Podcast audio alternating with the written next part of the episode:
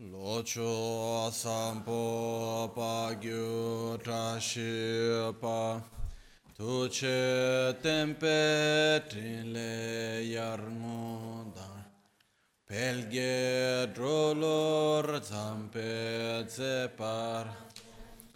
Palde lame shab solwad Omo a Guru Vajradar Sumati Munish Uta Vardanya Shribar Varsa Manya Sarva Siddhi Om Guru Vajra Sumati Munisha Sane Karma Uta Vardanya Shribar वर्षा मन्या सर्वसिद्धि हूँ ओम गुरु वज्रद सुमतिमुनिश उत वरदान्य श्री वर्षा मन्या सर्व सिद्धि हूँ Pakyuke kudan da gilu, pakyuke sundan da gingam, pakyuke tudan da giyi, yerme çıktı cingil. Makyuke kudan da gilu, makyuke sundan da gingam, makyuke tukdan da giyi, ye, Yerme çıktı cingilo. Om Muni Muni Mahamuni Shakyamuni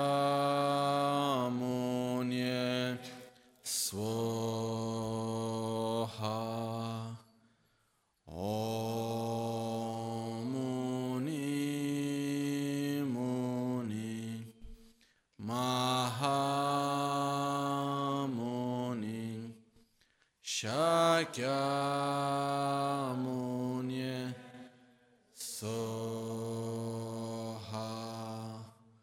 Om Muni Muni Mahamuni Shakya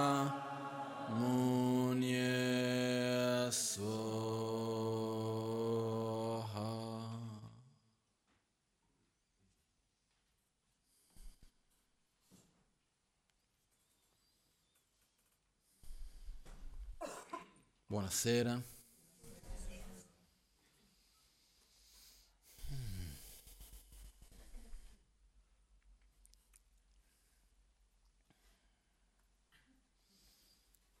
Oggi mi è venuta in mente una frase, un verso che non me lo ricordo con precisione, però più o meno era così.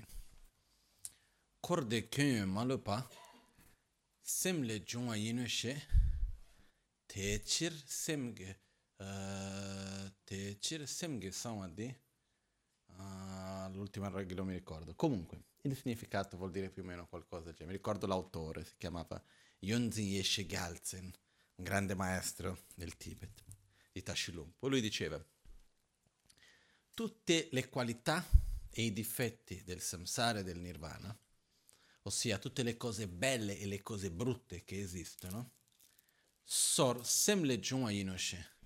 sorgono dalla mente. Sappia questo. Sappi che le cose belle, le cose brutte del mondo, dell'universo, qualunque siano esse, sorgono, nascono originalmente dalla mente.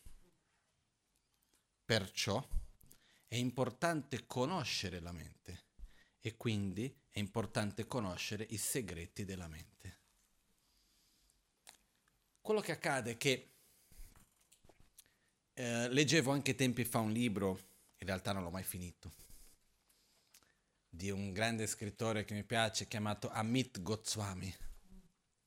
Amit Goswami è un indiano, un fisico di fisica quantistica, In questo libro, la prima parte del libro che si chiamava, se mi ricordo bene in portoghese, il titolo era La fisica dell'anima.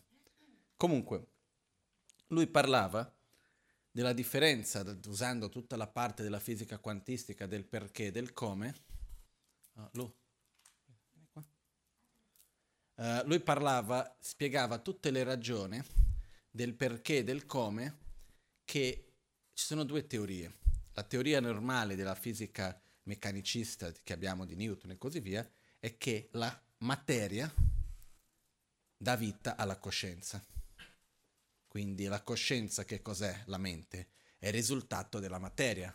Quindi è il risultato di tutti i vari neuroni, eccetera, eccetera. Quindi è la materia che si unisce in un modo particolare e questo risulta nella mente, questo risulta nella coscienza. Questo è un modo di vedere. Quindi oltre la materia, nel modo come la conosciamo, la coscienza non esiste. Per questo quando uno muore finisce, perché quello è un modo di vedere. Un altro modo di vedere, che è tutto una, un filo all'interno della fisica quantistica stesso, nella quale lui spiegava, nella quale dice che invece la materia nasce dalla coscienza. Prima c'è la coscienza, poi dopo da questa sorge la materia. E quindi è tutto un libro nel quale lui ha l'intento di spiegare la reincarnazione dal punto di vista della fisica quantistica. Comunque non è quello che volevo parlare oggi. Il punto è il fatto che, anche perché non avrei la capacità, devo dire, le cose di fisica quantistica mi piacciono, però tanti aspetti sono molto simili alla filosofia buddista um, della via di mezzo di Madhyamika e così via, però sono tante cose che è un cambio di paradigma, mica tanto facile da capirne. Comunque, quello è tutto un altro discorso. Il punto che voglio arrivare è che nella filosofia buddista la mente è la base di ogni cosa. Se noi immaginiamo nella nostra realtà che percepiamo, non siamo capaci di percepire nulla e di sperimentare nulla indipendentemente da noi stessi e dalla nostra propria mente di tutte le malattie, la peggiore malattia è la malattia della mente. Se noi entriamo in un loop mentale di sofferenza, possiamo vivere un inferno, ci vuole nulla. Possiamo soffrire in modi assurdi. Così come possiamo stare bene anche in una condizione fisica terribile. No? Sono stato in Nepal questa settimana scorsa e mentre eravamo lì con dei monaci, qualcuno, non sono riuscito, sono rimasto così focato con una parte della storia che non mi sono ricordato bene il nome e altri aspetti. Comunque, c'era un monaco conosciuto da questo monaco con cui ero, che si raccontava che quando lui ha lasciato il Tibet nel 59, sono andati nella regione del nord dell'India che si chiamava Buxa o Baksa, che è dove tutti i monaci sono stati messi dal governo indiano per circa 12 anni, qualcosa del genere. Dopo hanno distribuito delle aree per rifugiati al sud dell'India e altre parti e loro sono andati. Però per circa dieci anni era un'ex prigione dove era stato Mahatma Gandhi, una prigione fatta dagli inglesi, e a me sono messo tutti i monaci lì. È stato un periodo molto duro perché molta povertà, eccetera, eccetera. Comunque questo monaco era un discepolo originalmente di Tricia Rinpoche, maestro di Lama Ganchen, e lui era un praticante, un meditatore.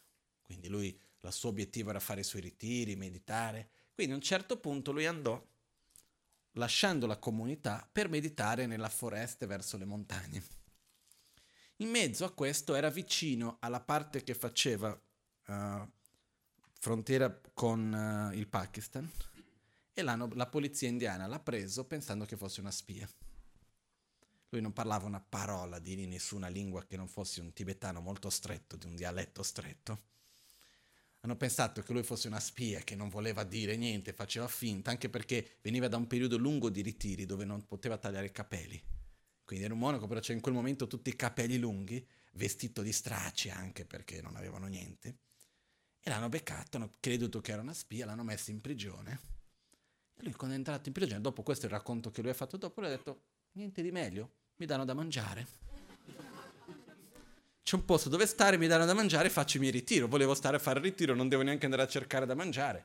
Perché il maggior problema per lui quando andava a ritiro qual è? Come trovarsi da mangiare. Avevano una povertà non indifferente a quell'epoca lì. Per dare un'idea, 80% dei monaci avevano la, TBC. eh, mangiare, c'era del riso che era pieno di feci di animali, di insetti e parti di animali morti, era, cosa, era molto pesante quello che la situazione loro. Quindi lui gli davano da mangiare tre volte al giorno, meglio di così. Dopo certo dopo sei anni, che era rimasto in prigione, l'hanno detto che adesso vai via, sei libero. Adesso no, non vado mica via, mica finito il mio ritiro, no? Lui voleva finire il ritiro, quindi è rimasto un altro paio d'anni lì perché raccontano che loro aprivano la porta, lo mettevano fuori, lui ricorreva dentro ancora, no? Per non so quanto tempo è rimasto così, finché un giorno lui è finito il ritiro e comunque è andato via, è uscito. Quando è arrivato in monastero, dopo già a questo punto in un'altra parte del sud dell'India, tutti l'hanno visto, avevano fatto le puge per, lui, per il bardo, credendo che lui fosse morto. Erano sicuri che lui era morto, e a un certo punto è arrivato nessuno sapeva che lui è quello che era accaduto, no? Sono passati otto anni, il tempo che sarà stato. E lui dice che è stata una benedizione, quindi quando volevano mandarlo via non voleva andare via. No? Questo per dare un esempio. Che cos'è che le ha dato la forza per vivere quell'esperienza che per tanti di noi sarebbe stato un inferno come una benedizione? La mente. No? Questo mi fa ricordare la storia di uno dei importanti matematici della nostra storia. Io i nomi non me li ricordo mai purtroppo. Era un francese eh, che nella seconda guerra lui era un pacifista, non voleva andare a fare militare, quindi l'hanno messo in prigione. E nei sette anni o 14 anni, non mi ricordo più, che è stato in prigione, lui ha sviluppato le teorie più importanti matematiche della sua vita. E lui dice, non c'è stato niente di più bello che stare in prigione perché se io fossi fuori non avrei mai avuto lo spazio interiore, il tempo per fare quelle teorie lì perché lui diceva tra la moglie, i figli, il lavoro e questo, gli amici di qua e di là, non avevi quello spazio di tempo per pensare. Lì non aveva il tempo totalmente disponibile. No? In questo caso era stato messo in prigione perché lui faceva corrispondenza con un matematico russo e quando i servizi segreti hanno preso la loro corrispondenza sembravano codici perché non capivano di che cosa si parlavano. No? Comunque, il fatto è che per lui ha detto non c'è stato niente di più bello importante per me che quegli anni che sono stato lì a sviluppare le mie teorie matematiche che sono diventate molto importanti, che riguardano i numeri primi. Comunque, fatto sta che la nostra mente ha un potere enorme, per non dire totale.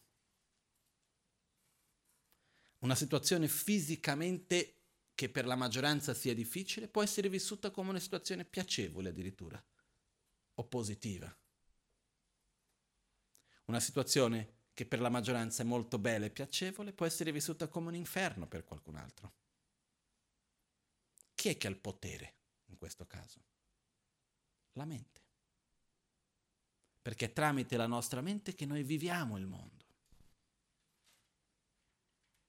Quindi, tra tutte le cose che noi dobbiamo fare in questa vita, e tutte le cose che noi facciamo per cercare la nostra propria felicità, la nostra stabilità, una delle cose più importanti è prendere cura della nostra mente, della nostra salute mentale. C'è un psicologo importante, io come detto prima, ahimè non mi ricordo mai i nomi, c'è una memoria per i nomi e per le date proprio pessima. Anche le persone più vicine, certe volte, come ti chiami, non mi ricordo i nomi, può succedere, e le date ancora peggio. Comunque c'è questo psicologo abbastanza conosciuto che fa tantissime conferenze per il mondo e lui prima delle conferenze um, dà un formulario, durante o dopo, prima o dopo le conferenze, dà un formulario a tutti i partecipanti che di solito sono psichiatri e psicologi. Questo formulario nel quale ci sono alcune domande, tra quale c'è la domanda, nel tuo percorso di formazione qualcuno ti ha mai spiegato che cosa è la mente? Se sì, qualcuno ti ha mai spiegato che cosa è una mente sana? Solo il 4% risponde che sì. Perché di solito noi quando parliamo delle parti della psicologia o principalmente della psichiatria, di che cosa si va a trattare? Le malattie. Quindi non si, non si parla di che cosa è la mente. È una cosa che io ho parlato con diversi psicologi, psichiatri, anche è difficile trovare la definizione di che cosa è la mente. E quindi ancora di più difficile sulla base di questo definire una mente sana, che però è essenziale. Nel buddismo esiste tutto uno studio che noi chiamiamo di Lorik in tibetano, che è lo studio sulla mente. Introdurre la mente a noi stessi, capire come funziona la mente, anche la, la parte tec- l'aspetto tecnico proprio, come funziona la nostra mente. E questo verso che vi ho detto prima all'inizio oggi è in uno di questi testi, che proprio parla di, di introdurre la mente, all'inizio dice Tutte le cose belle o brutte della vita dipendono dalla mente. Per questa ragione dobbiamo conoscere i segreti della mente. Perché se conosciamo come la mente funziona, se conosciamo i segreti della nostra mente, abbiamo uno strumento in più per poter direzionarla. Questo è importante. Perciò quello che volevo oggi, ho fatto un'introduzione un po' lunga, ma quello che volevo parlare è un pochettino cominciare a introdurvi la mente.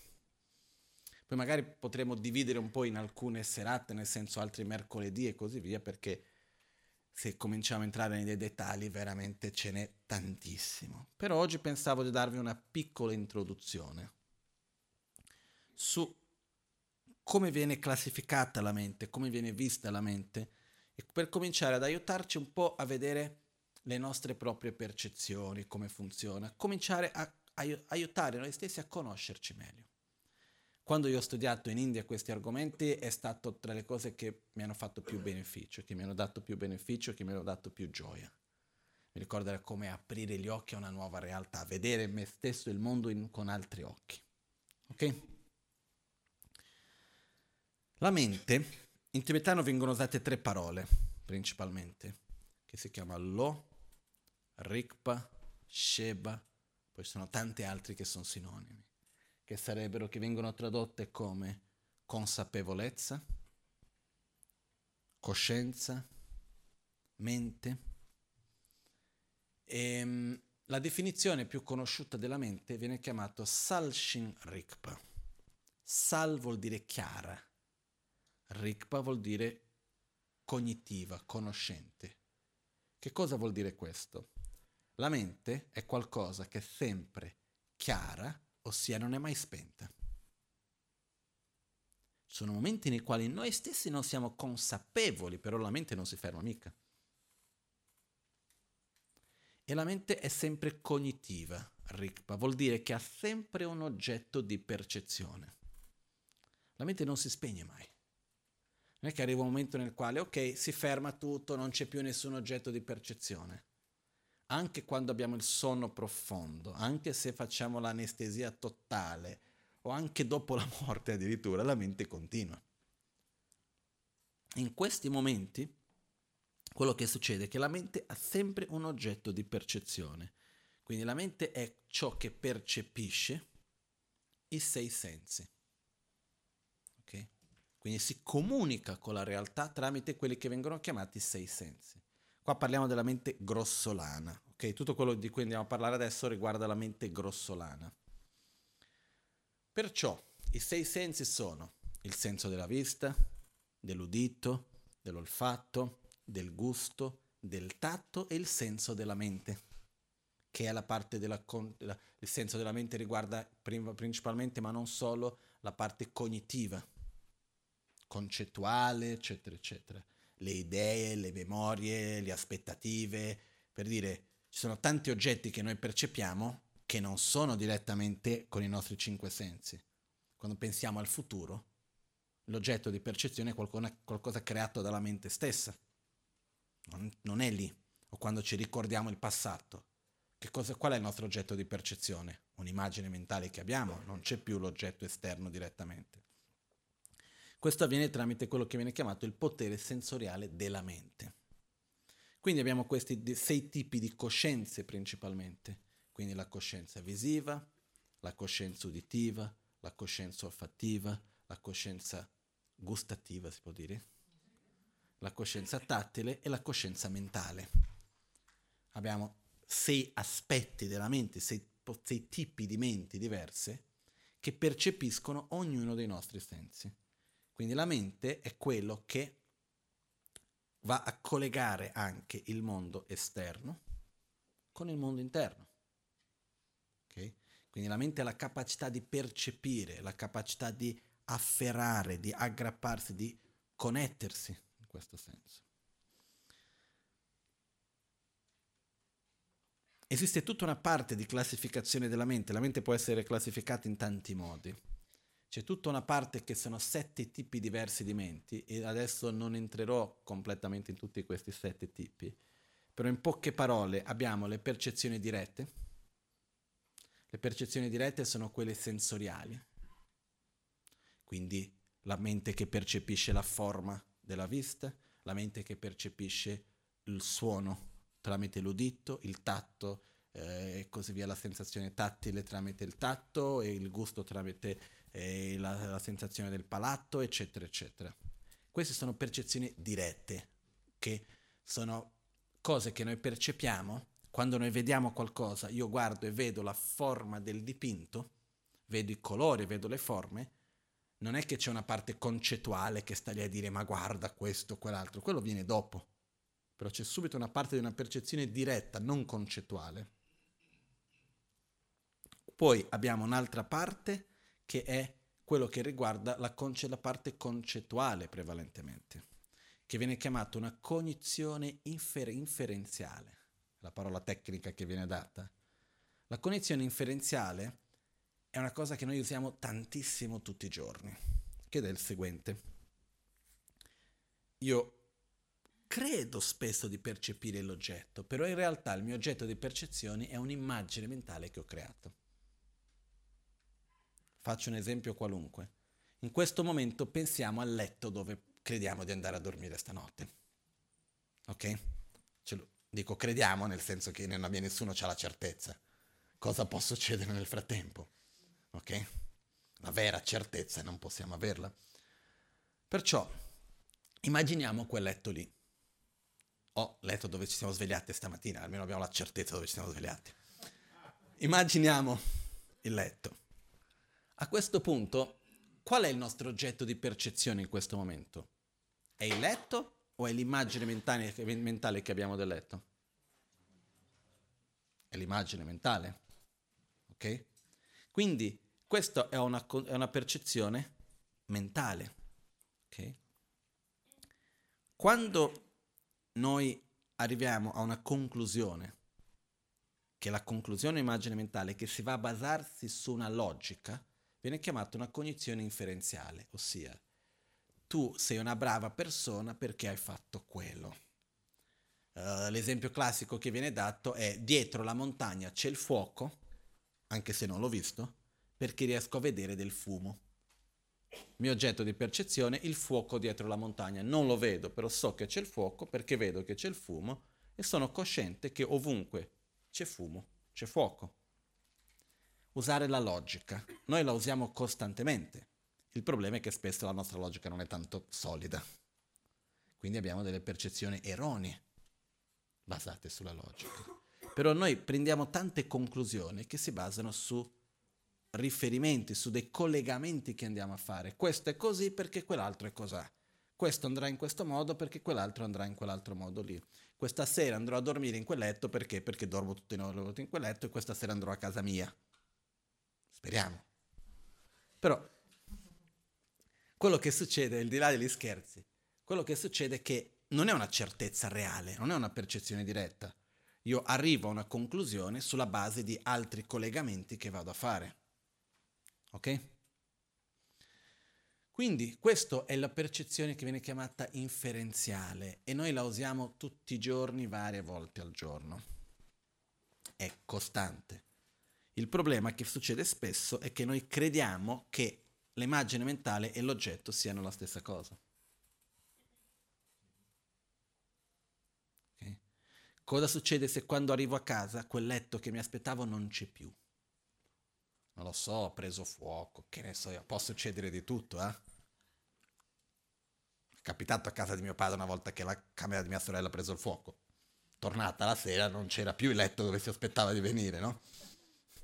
Però quello che succede che cos'è? Può succedere che uno rimane male, che la cosa non è così come uno si aspettava? Perché? Perché noi non facciamo la differenza tra l'immagine mentale e l'oggetto quando percepiamo tramite un'immagine mentale, crediamo che quello sia l'oggetto. Però se noi andiamo veramente a vedere gran parte delle percezioni che abbiamo durante il giorno, sono tramite immagini mentali direttamente. Non sono percezioni dirette. Una cosa è quello che sto vedendo, quello che sto ascoltando, quello che sto toccando. Sono percezioni dirette, quello che sto sentendo in quel momento. Un'altra cosa è quello che credi, immagino di vedere, quello che mi ricordo e tutti gli oggetti che non sono direttamente collegati con i nostri cinque sensi. Però noi diamo una importanza molto solida a questo. Questo è un aspetto. Poi ci sono altri tipi di mente, c'è la mente che riguarda il dubbio, c'è la mente che è susseguente, che riguarda un pensiero quando inizia, poi dopo c'è la parte della mente che semplicemente è la continuità di quel primo pensiero. Se noi osserviamo, ci sono momenti come se avessimo del nuovo pensiero, poi ci sono momenti che semplicemente è come se fossimo fermi, diamo continuità a quello che c'è stato prima. Viene chiamato Cheshe in tibetano. Però oggi non volevo parlare di questa classificazione della mente. Volevo parlare di un'altra che è quella per me più importante in realtà riguarda la classificazione in termini di natura, viene chiamata. La nostra mente ha quello, una divisione che viene data, viene chiamata la mente primaria. La mente primaria sono i sei tipi di coscienza, come abbiamo appena detto prima, dei sei sensi, che a sua volta è composta di quelli che vengono chiamati fattori mentali. In tibetano Sem, Tsosem e Semchung. Semchung viene chiamato un fattore mentale. Che cosa sono i fattori mentali? I fattori mentali sono aspetti della mente stessa, sono aspetti della mente che hanno delle funzioni particolari. È come se noi prendessimo un pensiero e andassimo a dividerlo. Come è composto? È composto da questi cosiddetti fattori mentali, che quando io li ho scoperti li ho, mi hanno aperto la mente perché di solito quando noi immaginiamo un nostro pensiero, immaginiamo la mente, mi sembrava un po' come un blocco di cemento. È lì un pensiero. In realtà tutto è divisibile, no? E quando entriamo dentro e cominciamo a dividere quel pensiero e vedere che è formato da tanti tanti aspetti, è bellissimo perché si vede che basta cambiare un aspetto che si cambia tutto il resto, perché poi è tutto interdipendente. Quindi è possibile, molto più facile cambiare la mente quando si vede che in realtà sono tanti aspetti della mente che sono lì, che formano la mente stessa. Quindi la mente primaria e i fattori mentali sono della stessa natura. Non è che sono due cose separate. In altre parole, i fattori mentali sono aspetti che formano la cosiddetta mente primaria. Okay? La mente primaria è l'insieme di tutti i fattori mentali. I fattori mentali vengono, sono, vengono descritti in uno degli insegnamenti di Buddha chiamato l'Abhidharma come 51 fattori mentali. Esistono molti di più, però ci sono questi principali che vengono classificati da Buddha, che sono i 51 fattori mentali. Oggi volevo parlare dei primi 5. Okay? I 51 fattori mentali vengono divisi in categorie che sono i 5 fattori mentali onnipresenti, Kunjong i 5 fattori mentali determinanti, Yungenga, uh, i 10 fattori mentali positivi, Gewachuk, 11 fattori mentali positivi, Gewachukchik, i 6 fattori mentali negativi radice, Druk, i 20 fattori mentali negativi secondari, Nishu, e i 4 fattori, fattori mentali uh, che cambiano, quindi variabili, chiamiamolo così. Partiamo dai primi 5. Vediamo magari a fin dove arriviamo, non è detto che dobbiamo spiegare tutti e cinque. Però quello che succede è che questi sono i più importanti perché non esiste nessun pensiero che non sia composto da questi cinque fattori mentali. Tutti i pensieri, per questo che vengono chiamati onnipresenti. Kun dro, kun vuol dire tutti, dro vuol dire andare, che vanno con tutti i pensieri. Quindi non esiste nessun pensiero che non sia composto da questi cinque fattori mentali sono sempre, sempre presenti. Con questo ci aiuta un pochettino a capire la base che cosa c'è. Poi sopra di questo possiamo avere tanti altri fattori mentali, o almeno. Come minimo minimo devono esserci 5 a formare un pensiero. Poi possono esserci molti di più. Cosa sono questi 5 fattori mentali? Abbiamo Tsorwa Dushe Sempa Yiche Rekpa. Sensazione, discernimento, Sorwa Dush è sempre intenzione, attenzione mentale, attenzione e contatto. Questi sono i cinque. Io mi ricordo queste cose che le ho studiate e anche quando sono andato a studiare questo dal mio maestro, ho chiesto mi puoi insegnare questo? Lui mi ha detto prima li memorizzi tutti, poi torni da me, quando li hai memorizzati mi ha fatto vedere che li hai memorizzati te li spiego. No? Quindi quello è stata una benedizione, grazie a lui che non me li sono dimenticato. Comunque abbiamo sensazione, sorwa, discernimento, dusce, intenzione, sempa, attenzione, yilaceba e contatto, rekpa. Ok? Adesso cerchiamo di capire uno per uno senza entrare in tanti dettagli. Volendo entrare nei dettagli qua ce n'è tantissimo per ognuno di questi. Però voglio partire da un ordine diverso per spiegarvi oggi. Partiamo dall'ultimo, dal contatto. Perché quello che succede è che i fattori mentali sono sempre simultanei in un pensiero, però tra un pensiero e l'altro si relazionano. Quindi adesso prima ve li spiegherò come se ci fosse una relazione di causa ed effetto temporale fra uno e l'altro. Ok? Prima di tutto abbiamo il contatto. Il contatto che cos'è? È l'insieme di oggetto di percezione, quindi viene chiamato oggetto sensoriale, potere sensoriale e coscienza sensoriale. Oggetto sensoriale la forma, per esempio, potere sensoriale la vista, gli occhi, fisico, coscienza sensoriale, coscienza visiva. L'insieme di questi tre viene chiamato contatto. Okay? Abbiamo suono, udito, potere de- dell'udizione, dell'udito, coscienza uditiva. Ok? Così via per i cinque sensi. Questo viene chiamato il contatto. Dal contatto nasce è la base, la base di qualunque percezione è il contatto. Ed è per questo che noi spesso diamo grande importanza all'oggetto. Perché noi non ci rendiamo conto che c'è il potere sensoriale, non ci rendiamo conto che c'è la coscienza, non ci rendiamo conto di tutto il resto che viene dopo, che è il discernimento, eccetera, eccetera. Però colleghiamo quel pensiero, quella sensazione con l'oggetto che andiamo a entrare in contatto, che è effettivamente reale. Quindi prima di tutto abbiamo il contatto. Contatto quindi l'unione di oggetto sensoriale, potere sensoriale e coscienza sensoriale. Dal contatto nasce la sensazione. La sensazione può essere piacevole, spiacevole o neutra. Qual è una sensazione piacevole? Definizione di sensazione piacevole sono tutte le sensazioni che abbiamo, che non vogliamo che finisca e che quando finisce vogliamo che torni al più presto. Sensazione spiacevole o di sofferenza sono tutte le sensazioni che abbiamo, che vogliamo che finisca al più presto e quando finisce vogliamo che non torni più. Ok? Sensazioni neutre sono le sensazioni che abbiamo e che noi siamo totalmente indifferenti sul fatto che continui o meno. Abbiamo questi tre tipi di sensazioni. Il fattore mentale sensazione, la sensazione, è quella tramite la quale sperimentiamo il mondo. La nostra base di giudizio se una cosa è bella o è brutta, è buona o cattiva, è la nostra sensazione.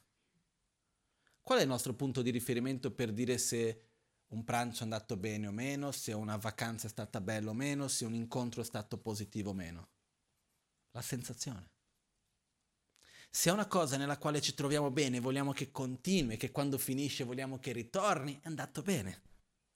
Se è una cosa per il quanto concettualmente sia bella, ma che quando siamo lì vogliamo che finisca e che quando finisce, ah, meno male che è finita e non voglio più che torni, non è andato bene. Quindi abbiamo il contatto, dal contatto nasce la sensazione, che è la base per sperimentare il mondo. Il nostro base di giudizio è la sensazione. Chiaro questo? Okay? Dopo delle sensazioni abbiamo quello che viene chiamato discernimento. Il discernimento è il fattore mentale con il quale noi diamo i nomi. È l'aspetto della mente che guardando il proprio oggetto di percezione dice è questo, è quell'altro. Quindi, basandosi sulla propria conoscenza, basandosi sulle esperienze passate, basandosi sulla ragione, basandosi su tanti aspetti, che cosa succede? Guardando le caratteristiche generali e specifiche uno, dell'oggetto, li va a definire questo è questa cosa qua. Quindi gli vai a dare un nome, andiamo a dare un nome, a, dare, a etichettare, a dare un nome e diciamo questa cosa è una campana, questo è un bicchiere. Okay? L'oggetto di percezione è sempre lo stesso, quello del contatto, quello della sensazione e quello del discernimento, è sempre lo stesso oggetto, però in ogni pensiero c'è sempre contatto, c'è sempre sensazione, c'è sempre discernimento. Ok? Il discernimento è molto importante, perché a secondo del discernimento che andiamo a dare, ha un'enorme influenza su quello che viene dopo, che è l'intenzione. L'intenzione, sempa, è che cosa voglio fare davanti a questo oggetto. Mi trovo davanti a questo oggetto, quindi tramite i miei sensi entro in contatto. Ho una sensazione, quella cosa, do un nome a quella cosa lì, la sensazione e, e il discernimento vengono più o meno insieme. E adesso cosa faccio? Quali sono le nostre reazioni più naturali? Attrazione, avversione e indifferenza. Siamo esseri semplici. Eh? Dinanzi alla sensazione di piacere, di solito qual è la nostra reazione? Attrazione. Dinanzi alle sensazioni di dispiacere o non piacevole, di sofferenza, qual è la nostra reazione? Avversione dinanzi alle sensazioni neutre, indifferenza. Ok? Con questo andiamo a fare una intenzione. Che cosa faccio dinanzi a questo? Quindi se voglio che quella cosa continui, vado a vedere l'intenzione, voglio questo, vado a direzionare verso l'oggetto un'intenzione. L'intenzione è la base di tutte le nostre azioni. L'intenzione è quello che viene definito come karma. Se dovessimo prendere la parola karma, che si usa spesso nel buddismo, che vuol dire azione, e dovessimo appuntare il dito e evidenziare ma dov'è il karma? È nel fattore mentale intenzione. Il fattore mentale intenzione è alla base di qualunque azione di corpo, di parola o di mente. La vera ragione di quello che facciamo è ciò che ci spinge all'azione che andiamo a compiere. E non possiamo fregare noi stessi. Dopo andiamo a darci ragioni perché di qua e di là una cosa, un'altra. Però in fondo, in fondo, noi sappiamo veramente qual è la nostra motivazione o no? Sappiamo. Questo riguarda questo fattore mentale intenzione.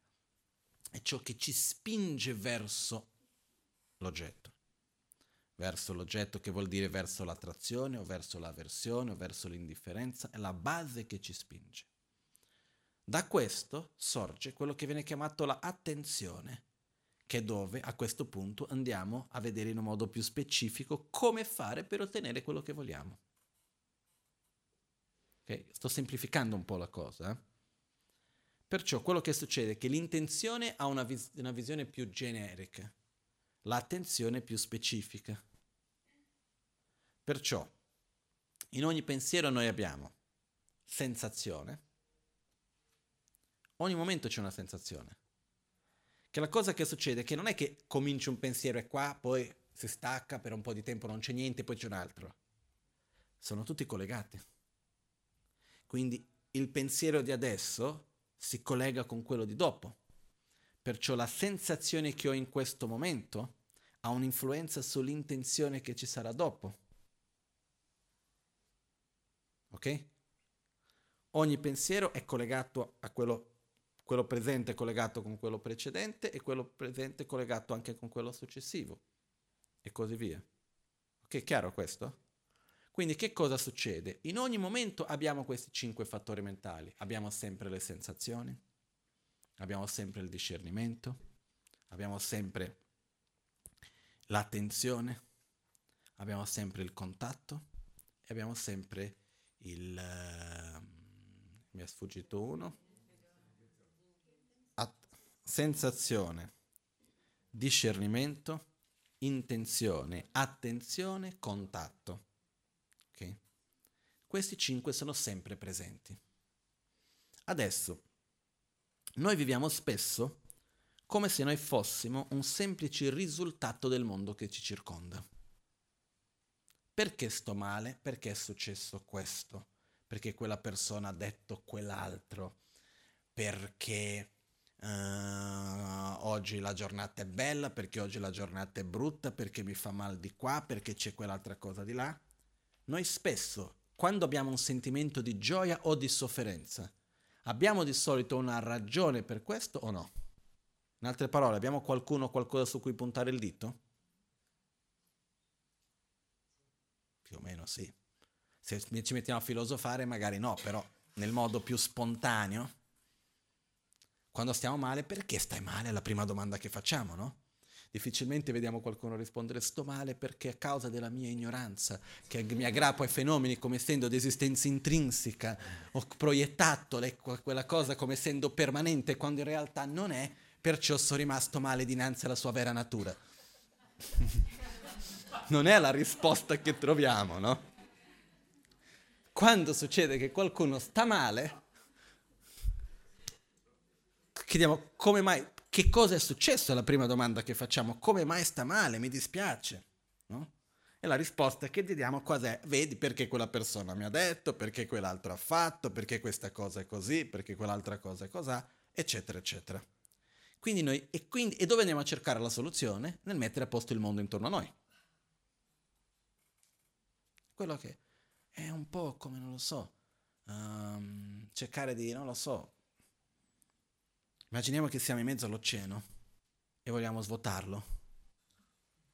Prendiamo una ciotola, tiriamo via l'acqua e la versiamo a fianco. Ok? Possibilità? Zero. Cercare di eliminare la nostra sofferenza mettendo a posto il mondo intorno a noi è la stessa roba. Nel senso che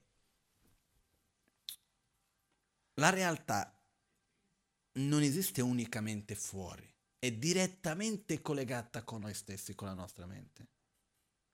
Basta vedere che noi non possiamo percepire nulla indipendentemente dalla nostra mente, indipendentemente dalla nostra percezione. Anche quando parliamo del contatto, prendiamo per esempio il suono della campana.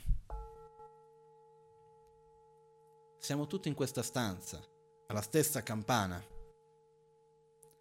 Contatto, oggetto sensoriale, qual è? Il suono, potere sensoriale, il nostro udito, coscienza sensoriale, la nostra parte della mente che percepisce il suono. Ok? L'oggetto è lo stesso per tutti noi o no? Sembra. Però, secondo la posizione in cui ci troviamo, il riflesso del suono che arriva è lo stesso o è diverso? Diverso. Quindi il suono, l'oggetto già non è lo stesso. Il potere sensoriale è lo stesso? L'udito è uguale? No. La coscienza sensoriale? Meno ancora. Quindi l'oggetto che il contatto che noi abbiamo quando ascoltiamo questo suono è lo stesso o è diverso? Diverso.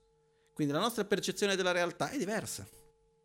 È inutile dire che vediamo la stessa cosa che ascoltiamo lo stesso suono. Non è vero. Perché l'oggetto cambia, il potere sensoriale cambia, la coscienza cambia, di conseguenza la sensazione è diversa, il discernimento è diverso, l'intenzione è diversa, l'attenzione è diversa. Ok? Quindi che cosa succede? Noi viviamo la realtà come se fossimo in qualche modo una vittima del mondo. O in altre parole, viviamo come se fossimo un semplice risultato del mondo che ci circonda. Questo è come è la normalità non è perché siamo degli occidentali, materialisti o chissà quale de- definizione uno vuole dare. Va in mezzo al monastero, la maggioranza delle persone è lo stesso, non è che cambia tantissimo. Questo fa parte proprio degli aspetti più fondamentali degli esseri umani, ma che per fortuna io credo che possiamo cambiare. Per questo che uno degli obiettivi nel buddismo è quello di avere coerenza con la realtà, comprendere com'è che funziona il mondo, come funziona la mia mente, come funziona tutto io, e dal momento in cui noi abbiamo coerenza nel nostro modo di vivere, la vita diventa molto più leggera, molto più semplice. Perciò prima cosa, siamo un risultato del mondo che ci circonda o siamo in interdipendenza col mondo che ci circonda? Siamo in interdipendenza. Sarebbe quasi più coerente dire che il mondo che ci circonda è più un risultato di come siamo noi dentro, che non è neanche corretto, eh? Perché non è che io penso una cosa e quello diventa. Lì stiamo andando sul nichilismo la idea che quindi nulla esiste, basta che io pensi una cosa e così è. Non è così, eh. Io posso crederci profondamente che, che ne so io, che questo qua sia una collana di cioccolato. Ma ci credo profondamente quando vado a mangiarla. Non è di cioccolato. Non ha la base per soddisfare i requisiti di una collana di cioccolato, se esiste, credo di sì, ormai si fa di tutto. Però, che cosa succede? Succede che allo stesso tempo la realtà esterna non esiste indipendentemente dalla realtà interna di ognuno di noi. Okay? Perciò, prego, prego.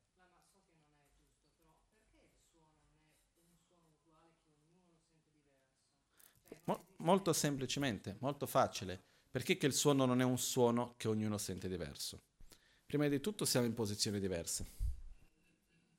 Seconda cosa, abbiamo un potere sensoriale diverso. Okay? La vibrazione nell'aria che arriva al tuo dito e che arriva al mio non è la stessa.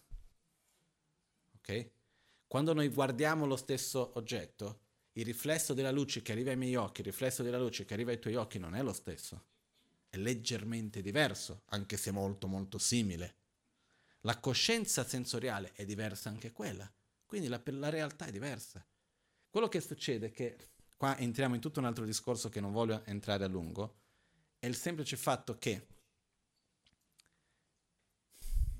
voglio, vi lascio un, uno spunto di riflessione, non voglio entrare in questo aspetto, però se non ci fosse l'udito, il suono esisterebbe?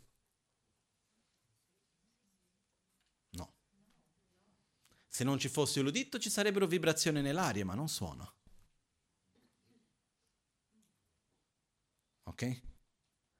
Perché per un animale, per un essere che non ha la capacità di udito, lui percepisce la vibrazione nell'aria in un altro modo. E una cosa è una vibrazione nell'aria che posso percepire con un tatto molto sviluppato, per dire. Un'altra cosa è un suono che ha un altro tipo di percezione. E sono due cose diverse. Ma qualcuno dice no, è la stessa vibrazione nell'aria vista da ognuno in un modo diverso. In parte potremmo dire sì, però la realtà è che il modo come quello viene percepito da ognuno è completamente diverso. È la stessa cosa quando si fa l'esempio dell'acqua. Il modo come viene percepita l'acqua per un essere umano e per un pesce è lo stesso o è diverso? È la stessa cosa o sono due cose diverse? Sono due cose diverse. Ok? Quindi gli oggetti, se prendiamo esempi più estremi, l'acqua per il pesce e per l'essere umano è uno, ma se andiamo nei dettagli, alla fine andiamo a vedere che è così. Però il punto, adesso torniamo, il punto che è questo. La realtà non esiste indipendentemente di noi stessi. Questo non vuol dire che la realtà esterna non esista, esiste, però non esiste indipendentemente dalla realtà interna di ognuno di noi. Cosa possiamo fare? Abbiamo delle sensazioni spiacevoli? ogni tanto può capitare. No? Ok. Quindi abbiamo anche delle reazioni. Dove abbiamo la nostra libertà? Riguardo i cinque sensi. Abbiamo libertà o no? Possiamo chiudere gli occhi, il naso, non mangiare, non toccare. Lo facciamo già cerchiamo sempre di andare alla ricerca di oggetti che siano piacevoli e allontanarci da oggetti che siano spiacevoli. In tutti i sensi, questo lo facciamo già. Ok? Questo è un punto dove abbiamo fino a un certo punto la libertà. Ok? Non sempre, però possiamo farlo. Il contatto in realtà non c'è tanto da fare. Nel momento in cui sono davanti a quell'oggetto, appare ai miei occhi, il contatto viene. Chiudo gli occhi, non c'è, però altrimenti c'è il contatto. La sensazione non è che possiamo fare tanto. Ok? È abbastanza diretto e la sensazione è il risultato di un condizionamento che abbiamo da tempi. Ok? Faccio un esempio, l'odore. Se un odore è buono o cattivo, da che cosa dipende? Dipende dalla prima sensazione che abbiamo avuto esperienza quando abbiamo sentito quell'odore per la prima volta. Quindi è una cosa proprio da quando siamo appena nati. Sono tanti studi su questo e dicono che tra i cinque sensi quello che è più diretto al cervello è l'odore. Quindi ci sono certi odori che sono comuni, br- cattivi odori per tutti perché? Perché tutti noi le prime volte che abbiamo sentito quegli odori abbiamo avuto una sensazione di dolore, di sofferenza. Quindi c'è un collegamento diretto con questo. Io una volta ho visto un documentario che parlava degli odori e parlava di questi che volevano fare un'arma che era il più cattivo odore del mondo. La loro idea era invece di buttare un gas, butti quell'odore e lì tutti svengono perché... Però hanno avuto un problema, non riuscivano a trovare un odore che fosse cattivo per tutti.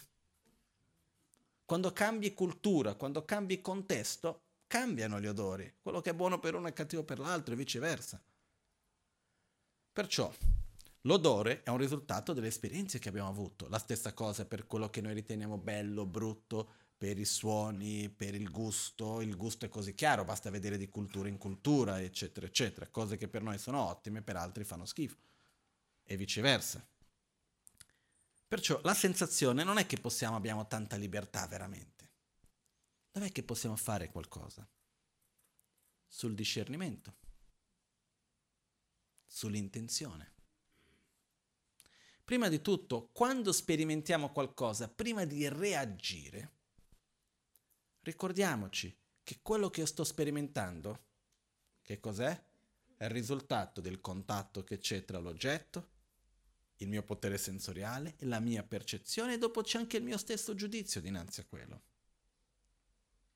Però prima di reagire con attrazione, con avversione, che probabilmente ci verrà in un modo spontaneo, possiamo scegliere se seguirlo o meno. Possiamo scegliere quale direzione voglio dare. Quindi creare un'intenzione, possiamo direzionare la nostra intenzione, possiamo direzionare la nostra mente. E da questo a scegliere le azioni, perché prima c'è un'intenzione mentale, poi dopo quello si trasforma e arriva l'azione verbale e l'azione fisica, che lì diventa molto più solido.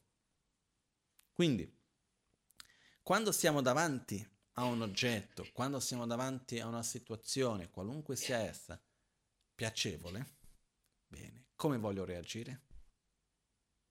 La nostra attitudine normale è reagire secondo le nostre esperienze del passato.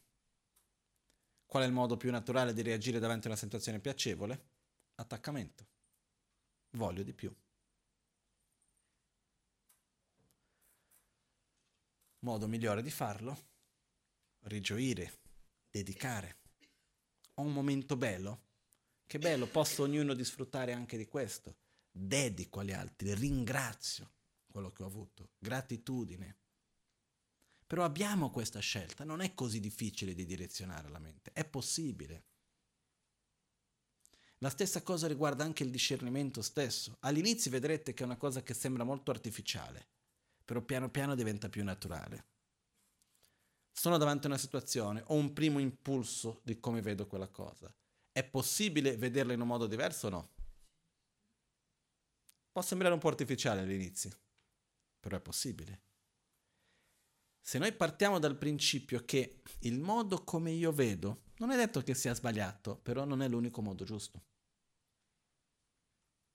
Una volta una persona, un'amica mi chiese, ma c'era una situazione particolare dove questa persona aveva un suo punto di vista, io ho portato il mio modo di vedere, ho detto, ma guarda, ma perché non vedi che questa cosa è così, così, così, così?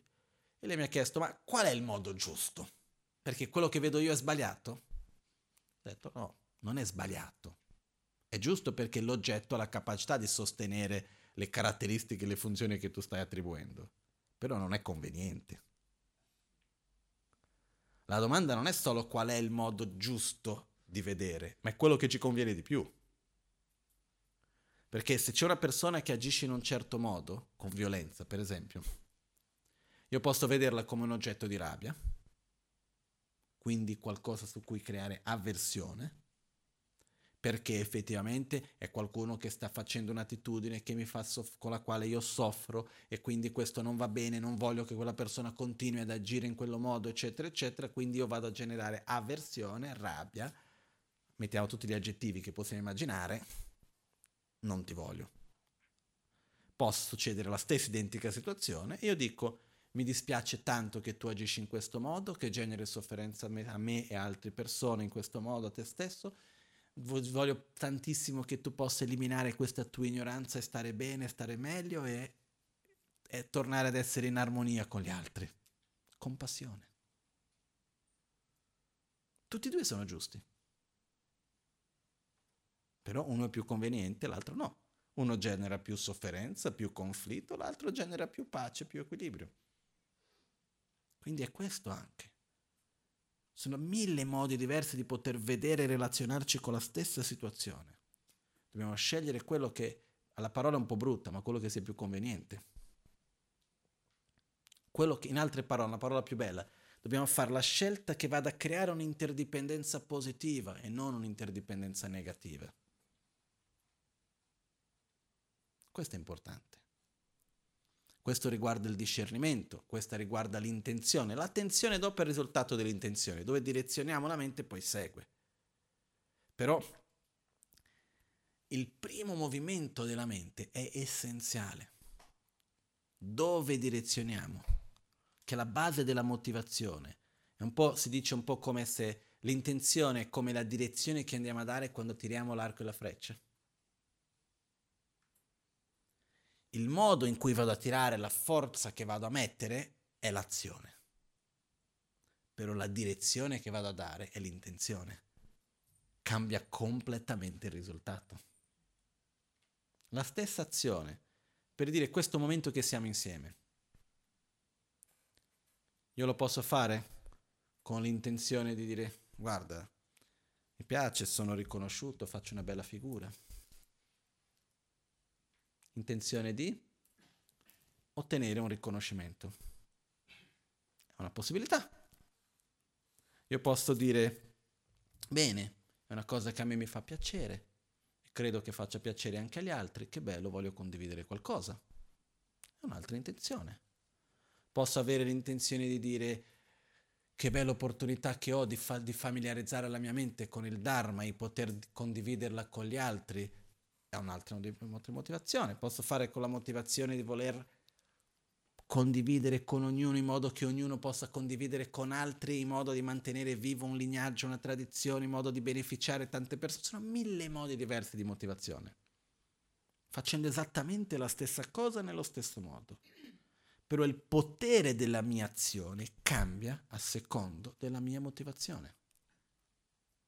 Se noi abbiamo una motivazione solamente per noi stessi, la, l'azione ha un potere piccolo, l'energia che va a generare, il potere di quell'azione è piccolo, i risultati che porterà sono piccoli.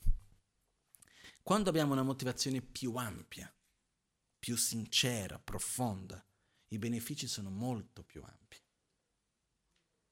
La motivazione è un potere enorme. Io vi racconto una cosa che mi sono ricordato questa volta che sono in Nepal, è una cosa molto par- personale mia però è un esempio dei pochi che ho avuto di mm, quando abbiamo un'intenzione veramente pura. Il potere che questo ha anche, no? Io tutte le volte che vado in Tibet, che sono stato, non mi ammalo mai. Non mi viene mal di testa per l'altitudine, niente. E nel mio così modo di vedere, di percepire, credo che sia connesso con questo che è avvenuto nel 91. Avevo dieci anni ragazzino, non ero monaco, niente, stavo lì in Nepal e uh, stavamo andando in Tibet insieme alla Maganchen e tutte le sere prima di partire facevamo delle Puge delle preghiere insieme lì alla casa della Magancia Chabil, in questa parte di Kathmandu. E il giorno dopo dovevamo partire e tutti dicevano, ah, era un po' di paura quando si va all'altitudine, si sta male, il mal di testa, viene il vomito, tutte queste cose che dicevano. Mi ero un po' preoccupato. E quando stavamo lì c'era questa preghiera, io non sapevo bene che cosa era e ho detto non so a chi preghiamo, che cosa sia. Lo so che sento una connessione e chiedo una sola cosa, se in questo viaggio qualunque persona dovesse ammalare, che questa malattia venga su di me. In quel momento gli ho fatto questa cosa in un modo spontaneo, naturale. Dato il fatto che la mattina dopo dovevamo partire, il volo è stato cancellato, siamo stati a Kathmandu, io ho avuto tutti i sintomi come se fossi in Tibet. Sono stato a letto, a vomitare, mal di testa, diarrea, metti tutto quello che vuoi. È stato di fatto che dopo quella volta tutte le al- non ho mai avuto neanche un minimo dolore tutte le volte che vado in Tibet, perfetto, come se fosse da qualunque altra parte. Caro, mi sono messa a correre due volte, non fatelo. Uh, a 5.000 metri mettersi a correre non è una buona idea. Però quello che succede è che quando facciamo qualcosa non è che perché io sono qualcosa di speciale, non è quello. Quando abbiamo un'intenzione vera, sincera, profonda, quello c'è un potere enorme. Io credo profondamente in questo. Quindi la direzione che noi diamo alla nostra mente ha un grande potere. E lì abbiamo la scelta di direzionare la mente. Quindi il punto è capire che noi non siamo un semplice risultato del mondo, ma siamo noi interiormente che andiamo a modellare il mondo intorno a noi. Alla fine dei conti, la società, il pianeta, tutto quello che viviamo intorno a noi è un risultato delle scelte degli esseri umani e così via che ci sono, gli esseri che ci sono o no? Sì, è un risultato dell'interazione tra di noi, no? E questa interazione da dove viene? Da dentro o da fuori? Da dentro. Quindi la mente ha un potere enorme e noi possiamo direzionarla. Perciò nel fattore mentale discernimento abbiamo un potere di scegliere. Quindi quando vediamo che stiamo dando un nome, un discernimento, ci stiamo relazionando con qualcosa in un modo che non conviene tanto, vediamo ci sono altre possibilità o no. Faccio un esempio per spiegare che cosa intendo dire per cambiare discernimento, cambiare valore che andiamo ad attribuire. Questo oggetto qua, che cos'è? Una campana. Ok? Bene. Perché una campana? Perché suona? Perché se perché suona il bicchiere anche campana. Ok? È una campana per una semplice ragione. Perché può esercitare le funzioni un, del concetto campana e noi abbiamo attribuito quel nome all'oggetto. Ok? Adesso prendo questo stesso oggetto, per tutti noi è una campana perché siamo abituati a vederlo come campana. Se io prendo questo oggetto e dico da oggi in poi, questo qua non è più campana, eh? è un bicchiere. Ok? Si beve l'acqua. Mm? Funziona? Se da adesso in poi tutte le volte che venite qui io sto bevendo l'acqua nel mio nuovo bicchiere, qualcuno dirà l'ha mandato fuori di testa, Qualcun altro dirà sarà un significato profondo che beve, beve il nettare della saggezza perché la, la campana rappresenta la saggezza. Che ne so io che cosa ognuno penserà. Ma il dato di fatto è questo. Se io comincio a usare questo oggetto come bicchiere, come lo vediamo noi?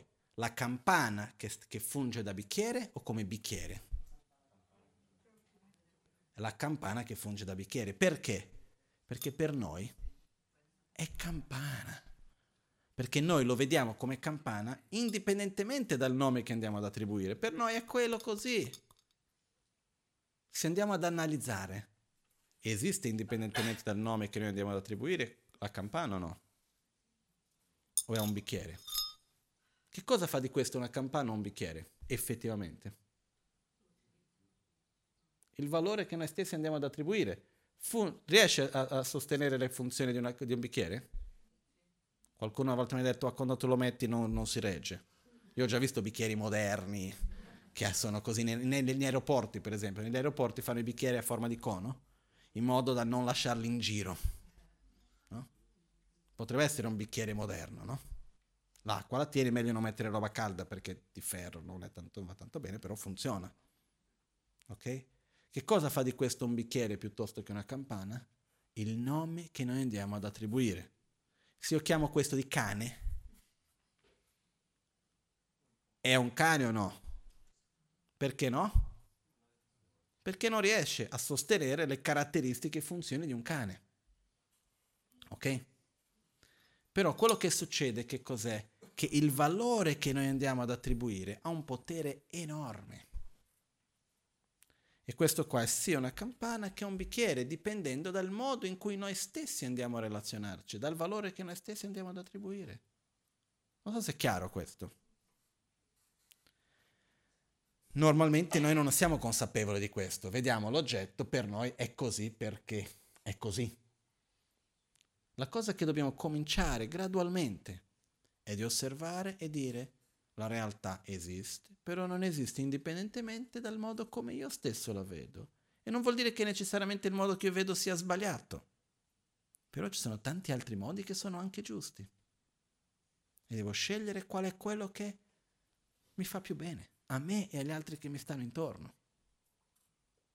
E qua abbiamo il potere di discernimento. Questo che cosa vuol dire? Arrivare a quel punto in cui noi non vediamo che noi siamo il risultato del mondo che ci circonda, ma siamo noi che interagiamo per creare anche questo mondo.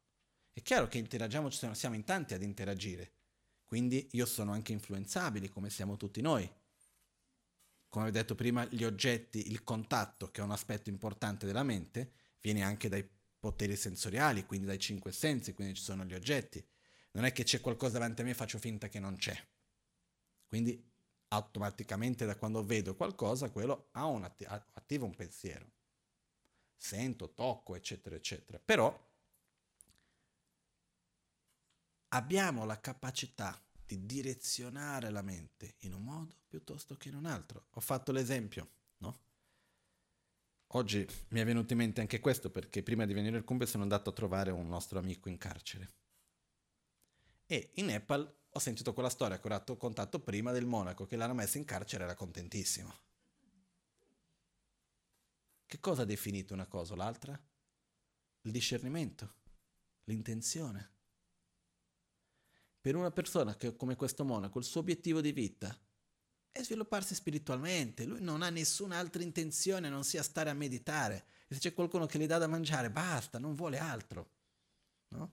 Questo mi fa ricordare, la Magancia ha avuto un amico in India, era un, un monaco della tradizione Kargyo, che anche questo era uno che stava sempre a meditare, però non capiva niente dei documenti che doveva fare. Quindi succedeva che lui viaggiava sempre, voleva andare da Varanasi a Bodh Gaya, dove Buddha ha raggiunto l'illuminazione.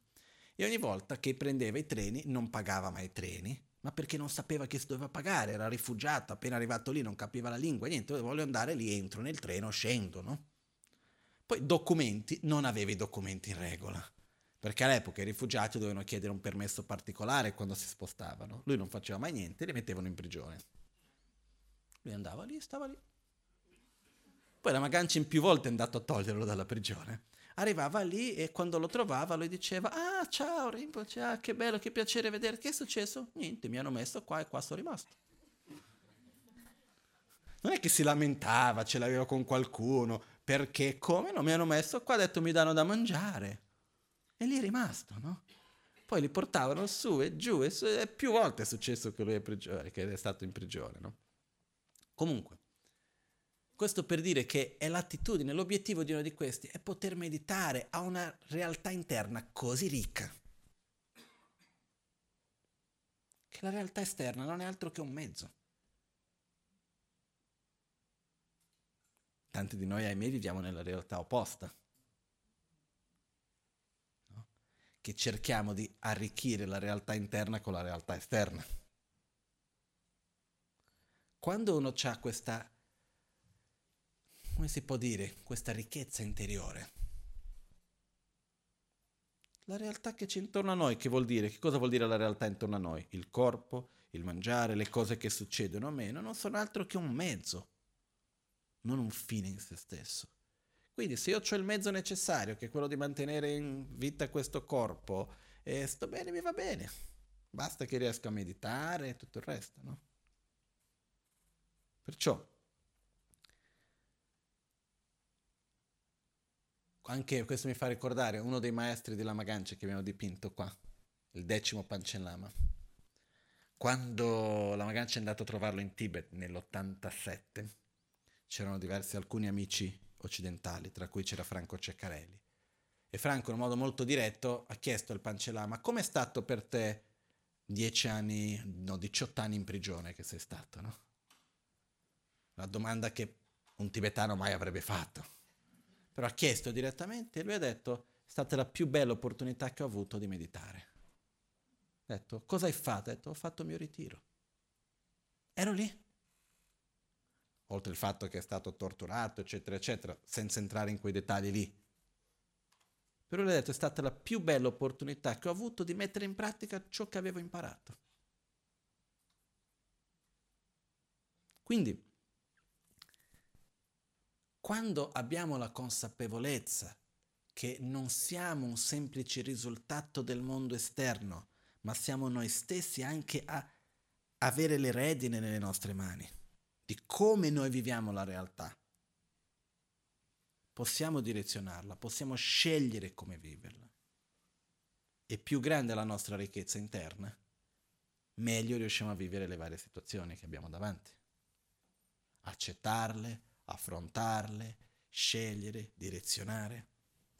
Però una cosa che è importante è che man mano che noi riusciamo a conoscere meglio la nostra mente, come è fatta, quali sono le sue funzioni, eccetera, eccetera, questo ci permette di osservare meglio la nostra percezione della realtà e avere più consapevolezza della libertà che noi abbiamo interiore e vivere sempre meno come un semplice risultato del mondo che ci circonda.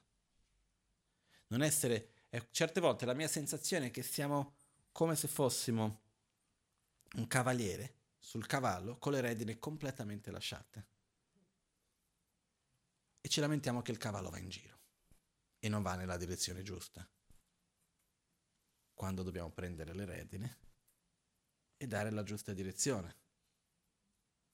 Quando il cavallo e il cavaliere c'è una bella armonia tra uno con l'altro, non deve neanche più tanto tenere le redine. Uno si riesce a capire. Io da piccolino andavo tantissimo a cavallo, per quello è una bellissima sensazione. Quando c'è un'armonia col cavallo, arriva un punto nel quale non c'è quasi più bisogno di tenere fe- ferme le redine, eccetera, eccetera. Riesce comunque a farlo andare come vuoi. Ci sono altre volte che deve tenere le redine quasi nella bocca del cavallo perché non vuole andare dove vuoi, tu devi far capire che sei tu che comandi in quel caso.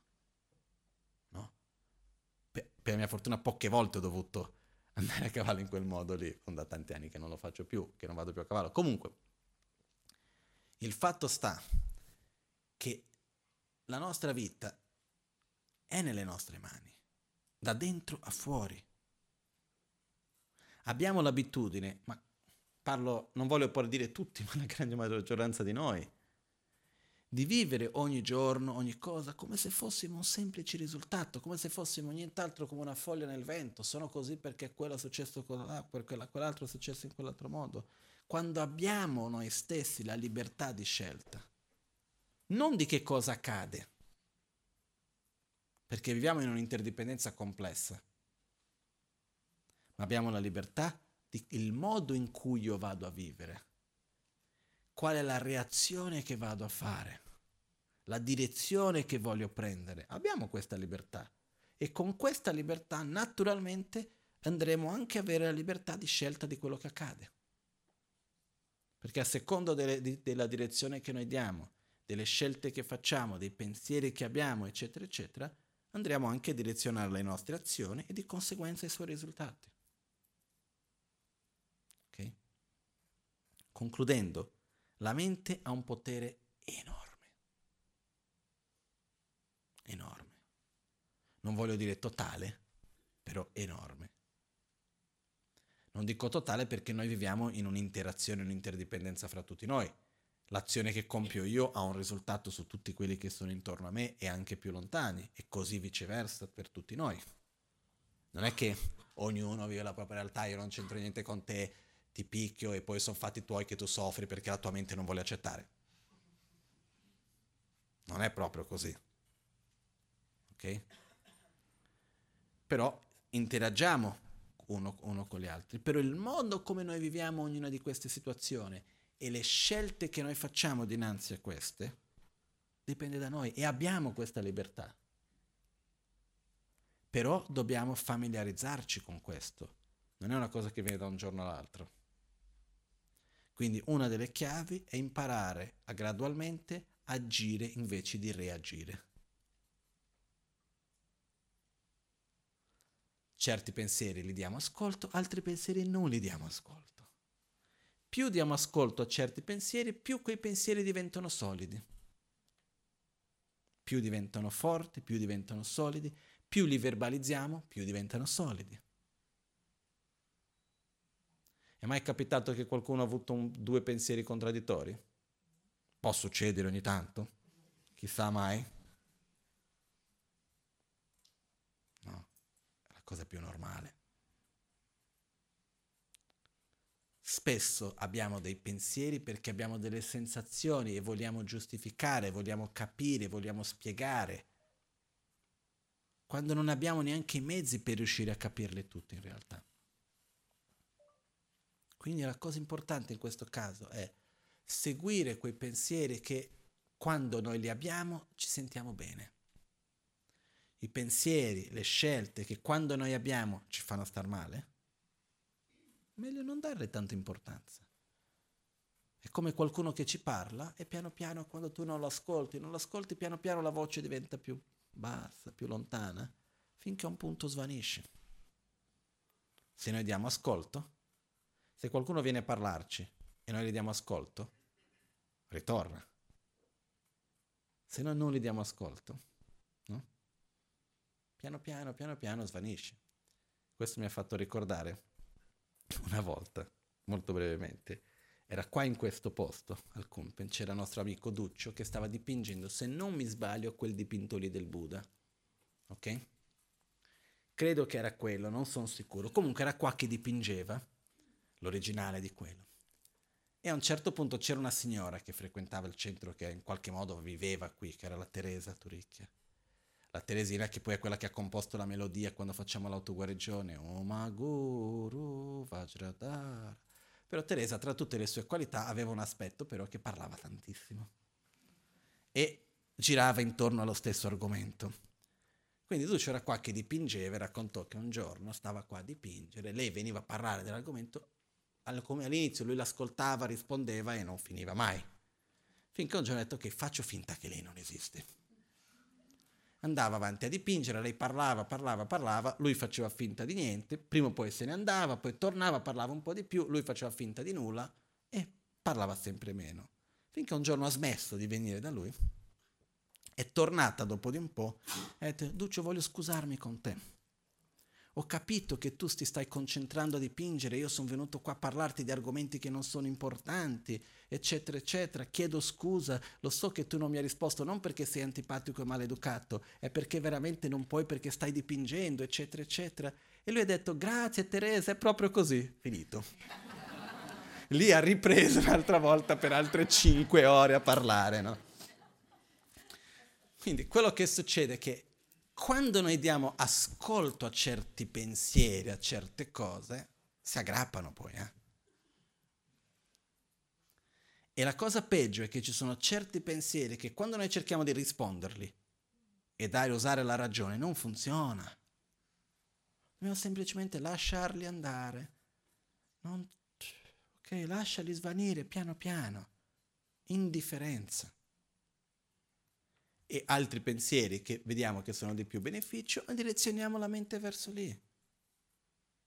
È normale le contraddizioni, però dobbiamo scegliere la strada da prendere. Quella che secondo me è la migliore è quella strada che quando noi seguiamo quella strada ci sentiamo bene. È quello. È quello che io fin d'oggi ho cercato di fare. Perché le contraddizioni le abbiamo tutti. Perciò, concludendo, come diceva Yonzin Yeshe Gyaltsen, Semgi Sangdi Shebrcha, conoscete questi segreti della mente. Che vuol dire dobbiamo conoscere la mente, dobbiamo studiarla, dobbiamo riflettere, osservare. Io credo che anche una delle cose che si doveva studiare insegnare a scuola, un minimo di psicologia, un minimo di come funziona la mente, le nostre emozioni, imparare un po' a gestirle, qualcosina. Eh? Anche perché, anche se tutto lo studio viene fatto per il mondo lavorativo, oggi come oggi, che cos'è che crea più problemi nel, nel lavoro? La mancanza di conoscenza o la mancanza di stabilità emozionale? La mancanza di stabilità emozionale, no? Quindi, se noi avessimo un'educazione che aiutasse a questo, male non farebbe. Perciò, visto che tanti di noi non l'abbiamo avuta, possiamo darcela però di conoscere meglio la nostra mente, osservare, direzionare un pensiero, direzionare un'emozione e piano piano in questo modo vedremo che risultati avvengono. Dobbiamo però ricordarci di una cosa con molta chiarezza. I tempi della comprensione, concettualmente, sono molto diversi dai tempi della realizzazione interiore. Non basta comprendere e capire bisogna agire. La nostra mente funziona sulla base dell'esperienza, non della comprensione. Capire che uno non si deve arrabbiare è abbastanza? No. Cosa ho bisogno di fare per arrabbiarmi di meno? Essere davanti all'oggetto di rabbia e con uno sforzo enorme riuscire a reagire in un modo diverso più volte riesco a fare questo, diventa sempre più facile, finché in un momento diventa naturale e spontaneo. Perciò, l'esempio che faccio spesso dell'impermanenza. Abbiamo già detto mille volte, i fenomeni intorno a noi sono permanenti o impermanenti? Impermanenti. Soffriamo ancora quando certe cose cambiano? Sì. Perciò cosa dobbiamo fare? Dobbiamo in realtà non basta capire, dobbiamo osservare quando qualcosa appare a noi come se fosse permanente, noi ci aggrappiamo ad essi, dobbiamo dire a noi stessi no, non è così, è impermanente. In quel momento lì. Non basta aver capito una volta.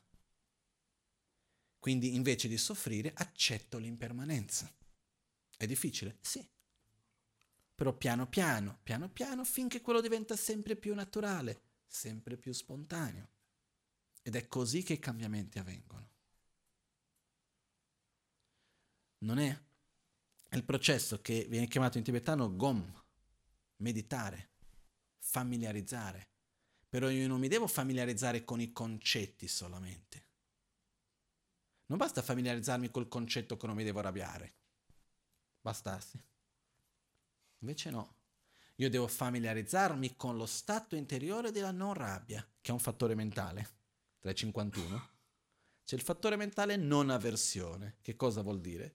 È l'aspetto della mente che dinanzi a un oggetto di avversione non reagisce con avversione, con aggressività per essere più precisi. È quando davanti all'oggetto di rabbia non reagisco con aggressività. Non posso passare dall'avversione all'amore. C'ho avversione, Primo passo, stono davanti all'oggetto, sto zitto. Secondo passo, non penso niente di male. Terzo passo, sono indifferente. Quarto passo, ti voglio bene. Però non posso passare da uno all'altro direttamente, non è possibile.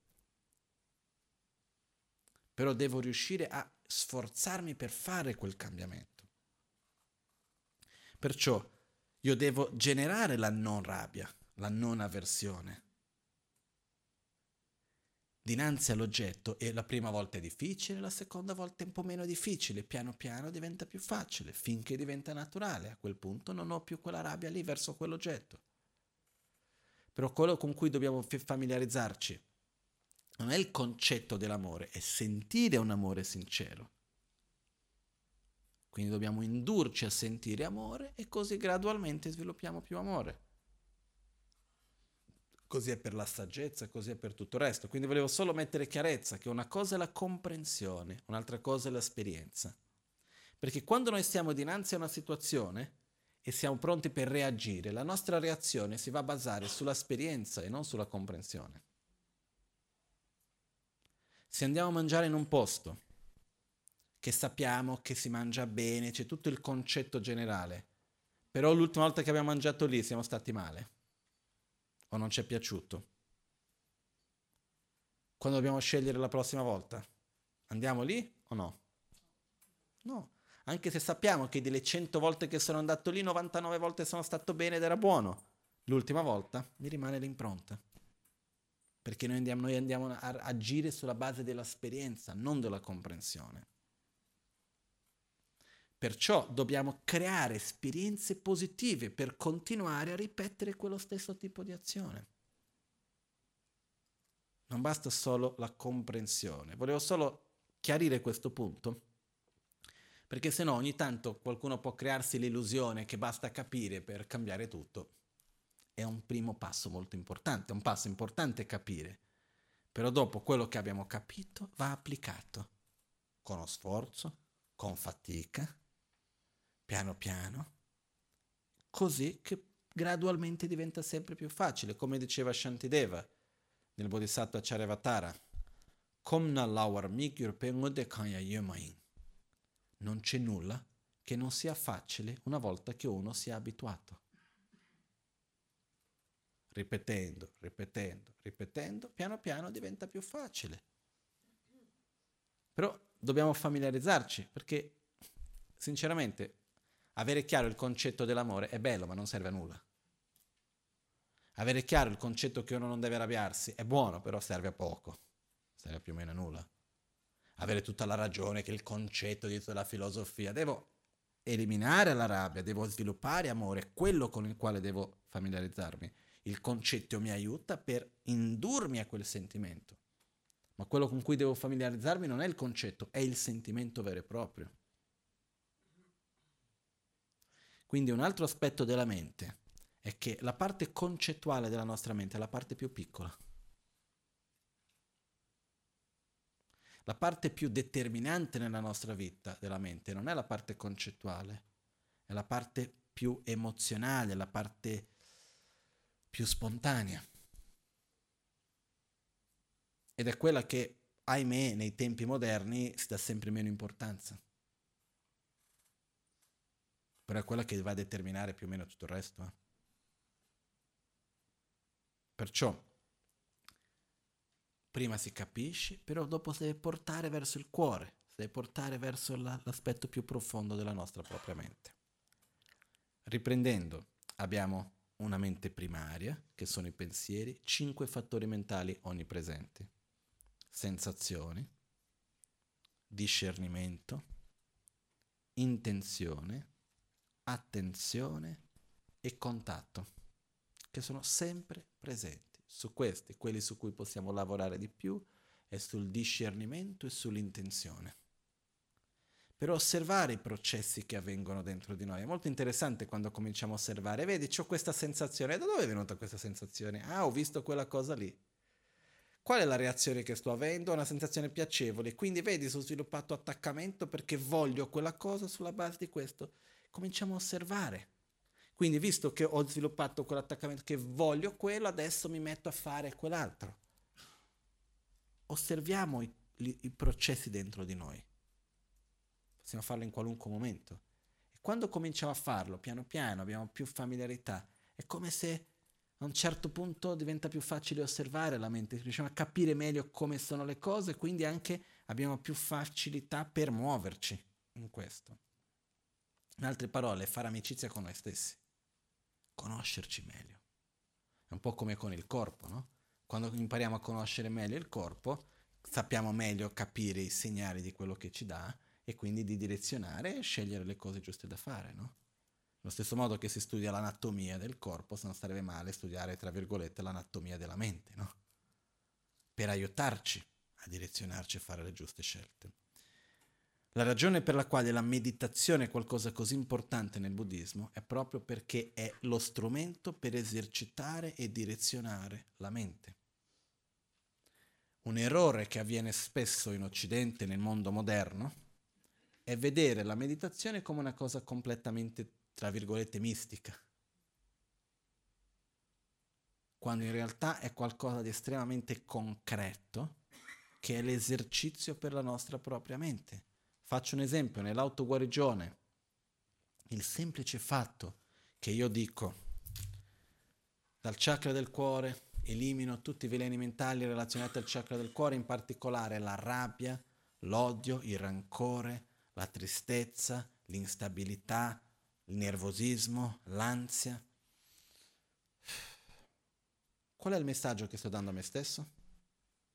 Questi sentimenti non fanno parte di me. Non vuol dire che finito questo non li avrò più. Ma qual è il messaggio che sto dando? Non ho bisogno di questo, questo non fa parte di me. Poi inspiro e ricevo i raggi di luce nettere di colore blu e quindi vado a sviluppare amore, compassione, stabilità, pazienza, gioia spontanea. Qual è il messaggio che sto dando a me stesso? Io ho queste qualità e le devo sviluppare. È lì che vado a riconoscermi. Semplici così. Però sono cose che dobbiamo ripetere a noi stessi quante volte? Migliaia, milioni di volte. E piano piano andiamo a riconoscerci con alcuni, abbandonare altri. È un processo di familiarizzazione, di addestramento, di allenamento della mente. Per quello che va ripetuto. Qualcuno mi dice, ah ma ho già fatto l'autoguarigione tante volte. Bene, ci sono ancora tanti altri mille, moltiplichi quello che hai fatto per qualche uno con tanti zeri dopo e sappi che c'è ancora tanto da fare. E più vai avanti più bello diventa, perché diventa più profondo. Si usano delle recitazioni, si usano dei gesti, si usano i simboli, perché? Per aiutare a familiarizzare la mente. Quando faccio questo gesto, qual è il messaggio che sto dando a me stesso? Non voglio. Quindi io vado a collegare questo gesto con che cosa?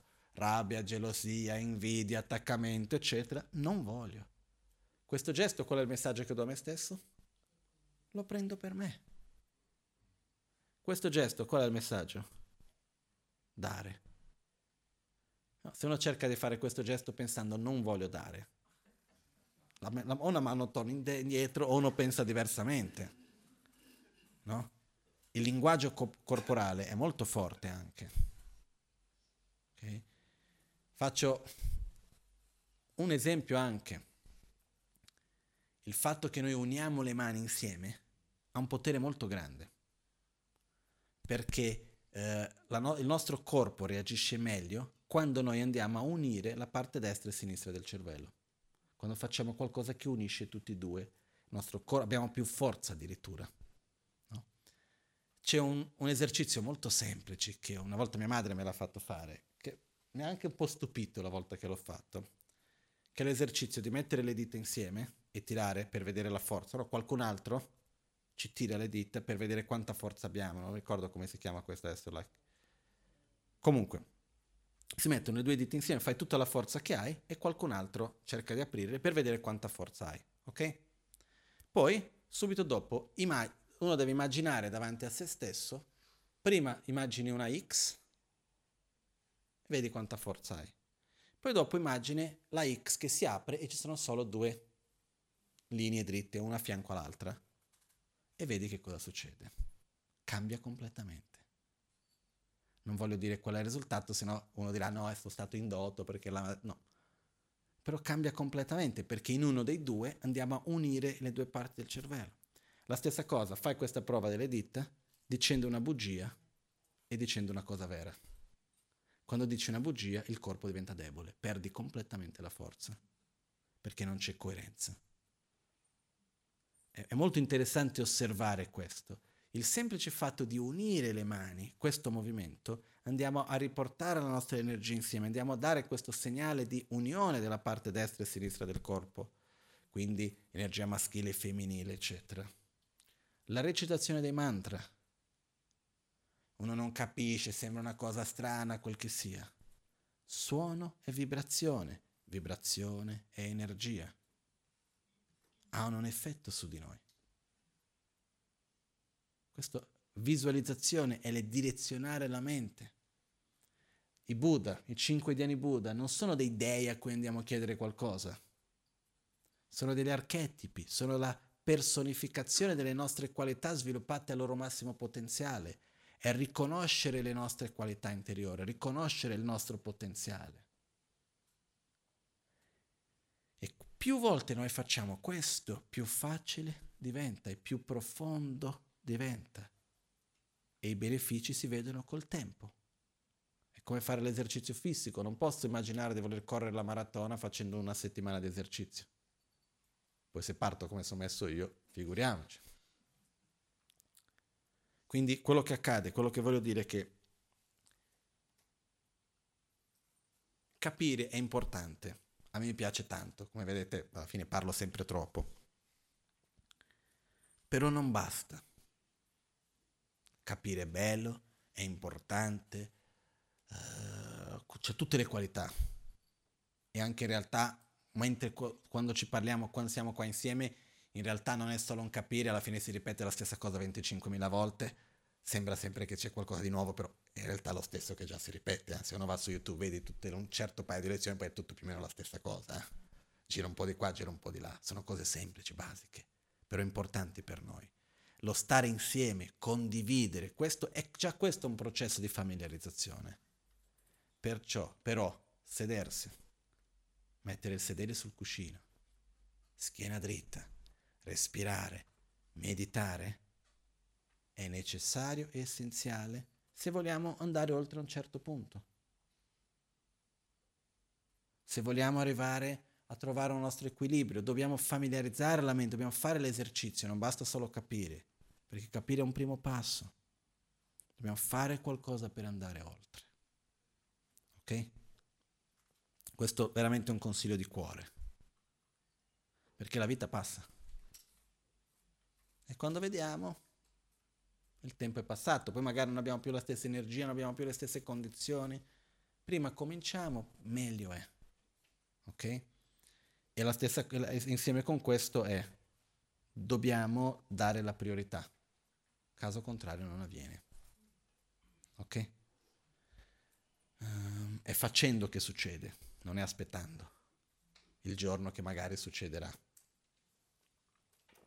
Perciò sono andato abbastanza oltre quello che dovevo, però ho ritenuto importante condividere questo aspetto.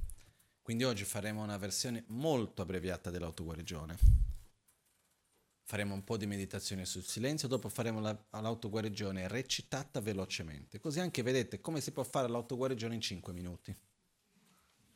Ok? Ci sediamo in una posizione confortevole, con la schiena dritta però non tesa.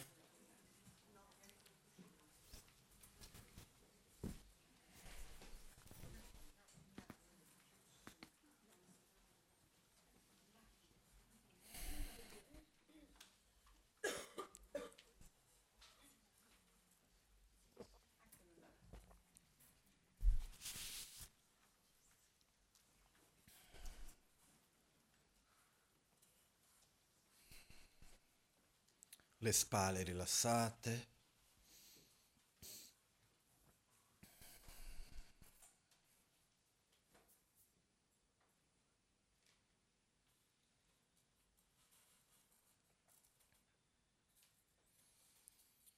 La bocca rilassata.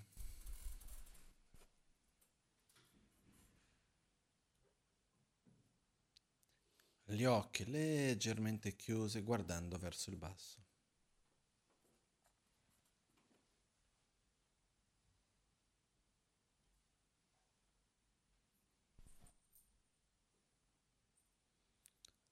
La consapevolezza sul respiro.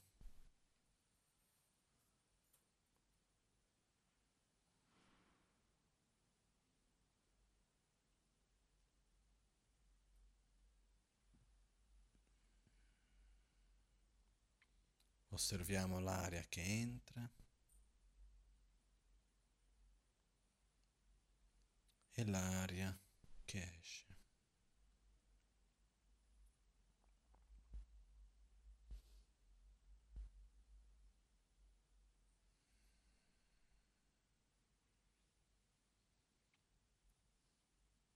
Portiamo la nostra mente al momento presente. Ci rilassiamo nel momento presente.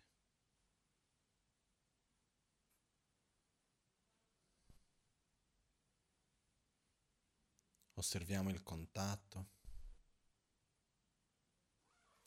la sensazione del tatto, dell'aria che entra dalle narici. Il tatto interno del corpo che si muove quando inspiriamo ed espiriamo.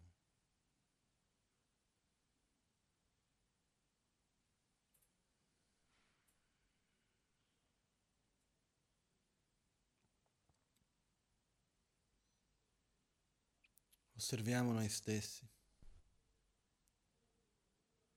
la nostra sensazione.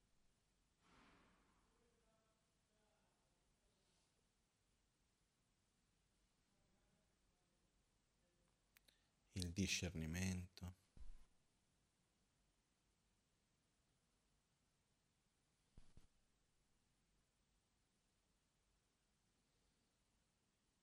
L'intenzione.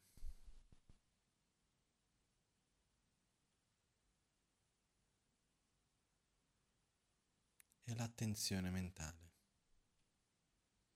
E direzioniamo l'intenzione e di conseguenza l'attenzione a essere presenti nel momento presente, a rilassarci nel momento presente, seguendo con la mente l'aria che entra e l'aria che esce.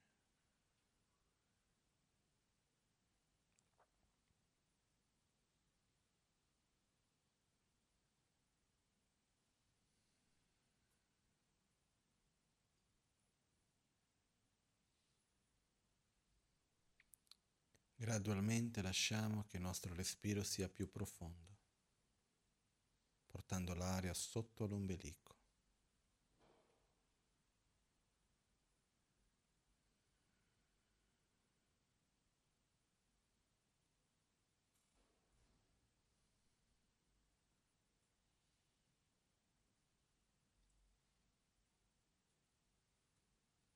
Inspira.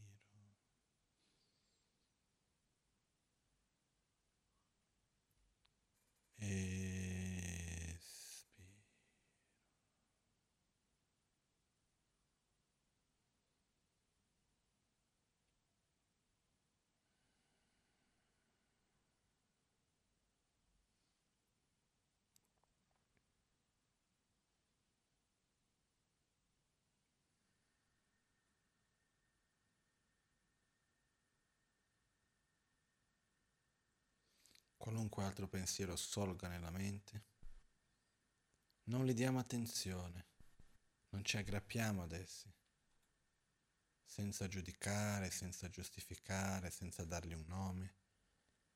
Lasciamo che se ne vada, riportando la mente all'aria che entra e l'aria che esce.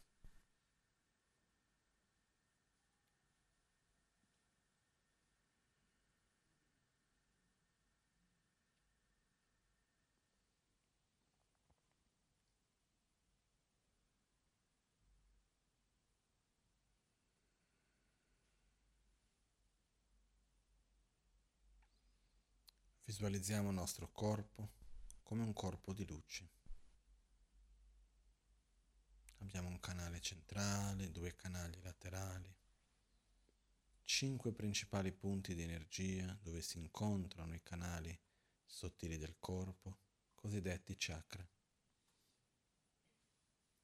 Principalmente visualizziamo il nostro corpo come un corpo di luce. Inspira.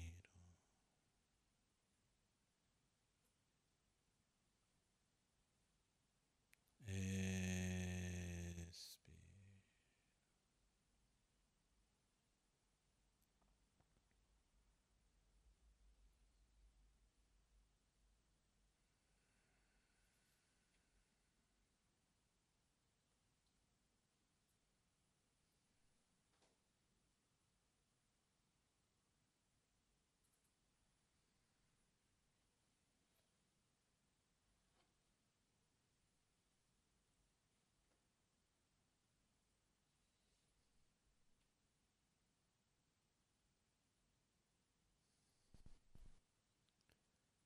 Ci concentriamo ora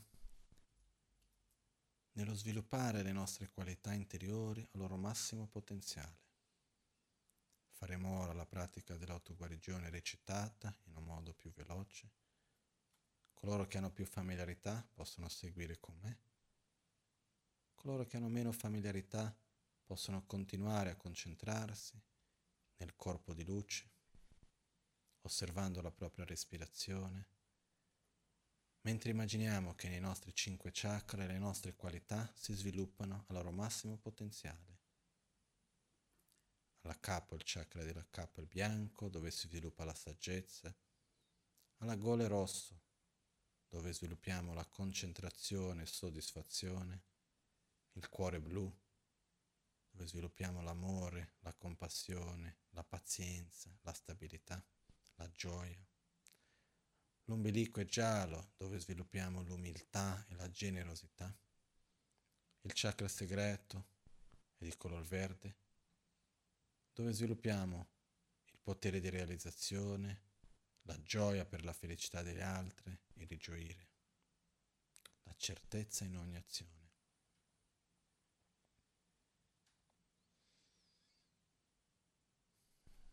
Anche se recitiamo adesso velocemente, per chi conosce bene la pratica, cerchiamo di concentrarci in ogni passaggio.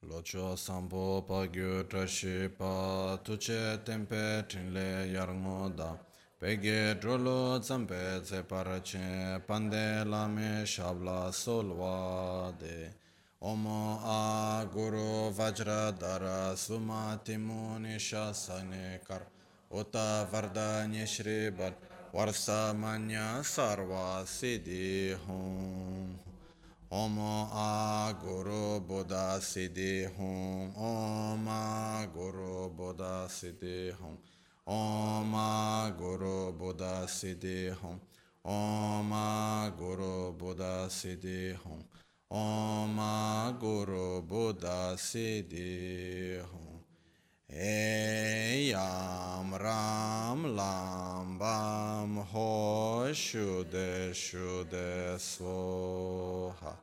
Om Sobhava Shuddha Sarvadaram Sobhava Shuddha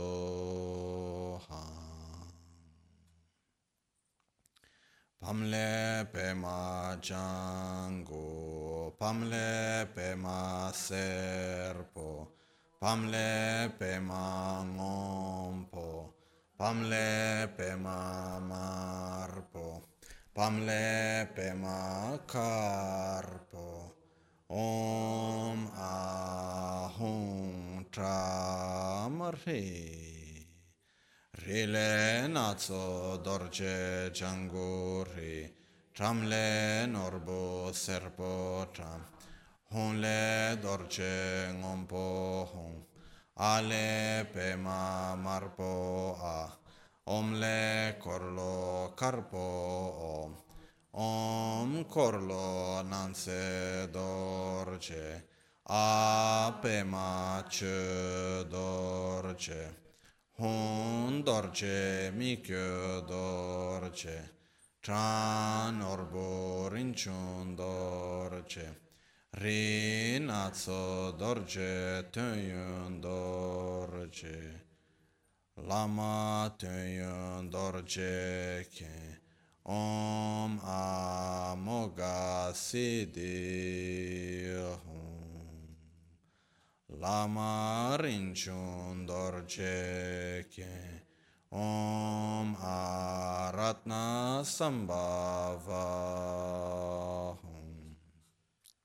lama mikyo dorje ke om akshobhya lama ke Om Amitabha Lama Nanse Dorje Om Aveiro Chana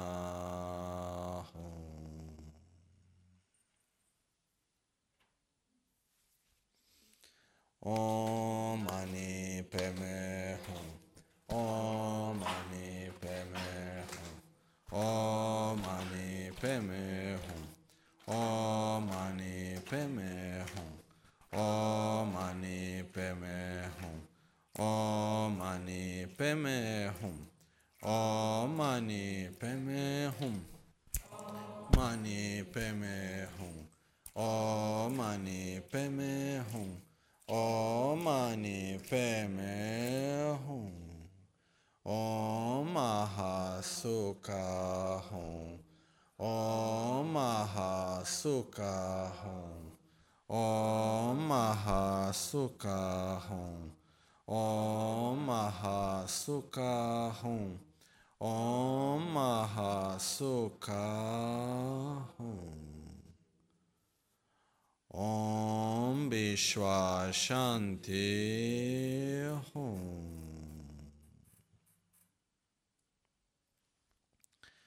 lama kuncho sumla kyabso chi rangi lase dotri sungne cho donga cho sunyer cho tada dom gecho kundu chi shin drotun chi dorna ditso namkara gewe tso chi nye sapa tein yortu da norbo panzo shambal harkene lame lamge rinpa tar chin sho.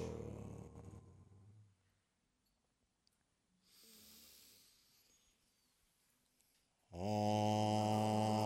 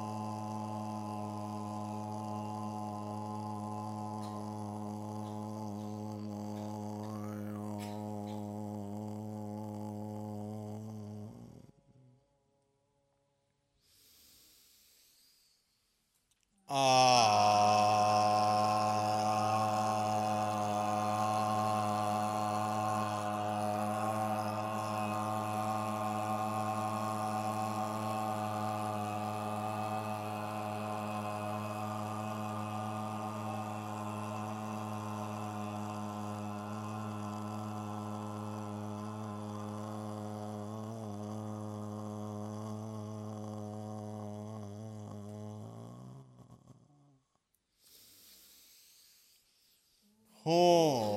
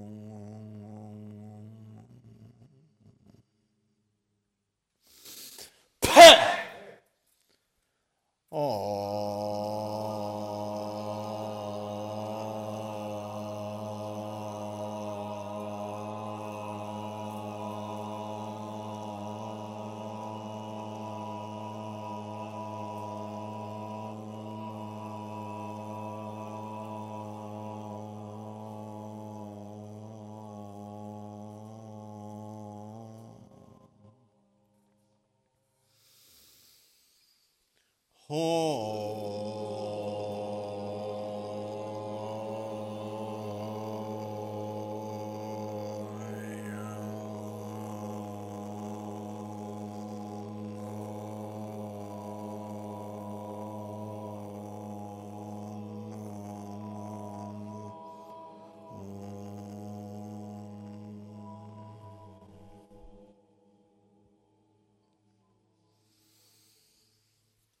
Uh,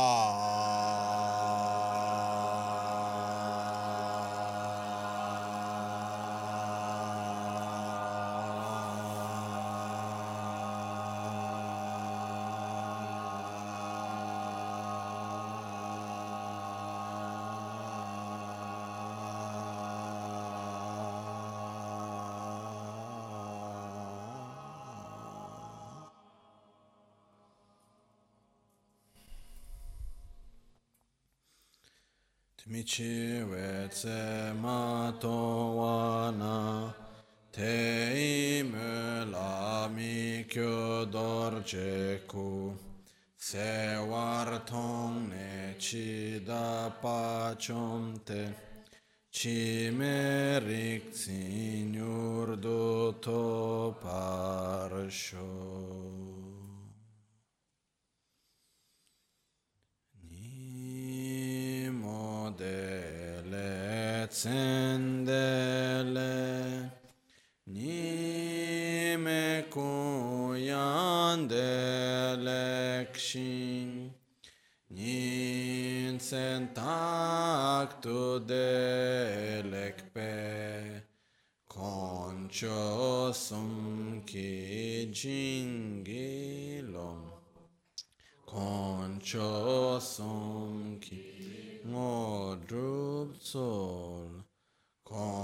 cho som ki tra shi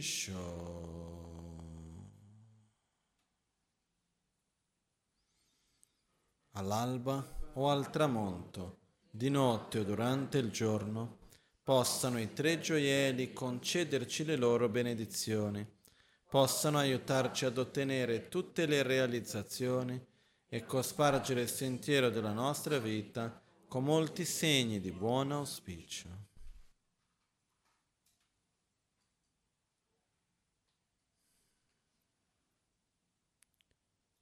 Di lei.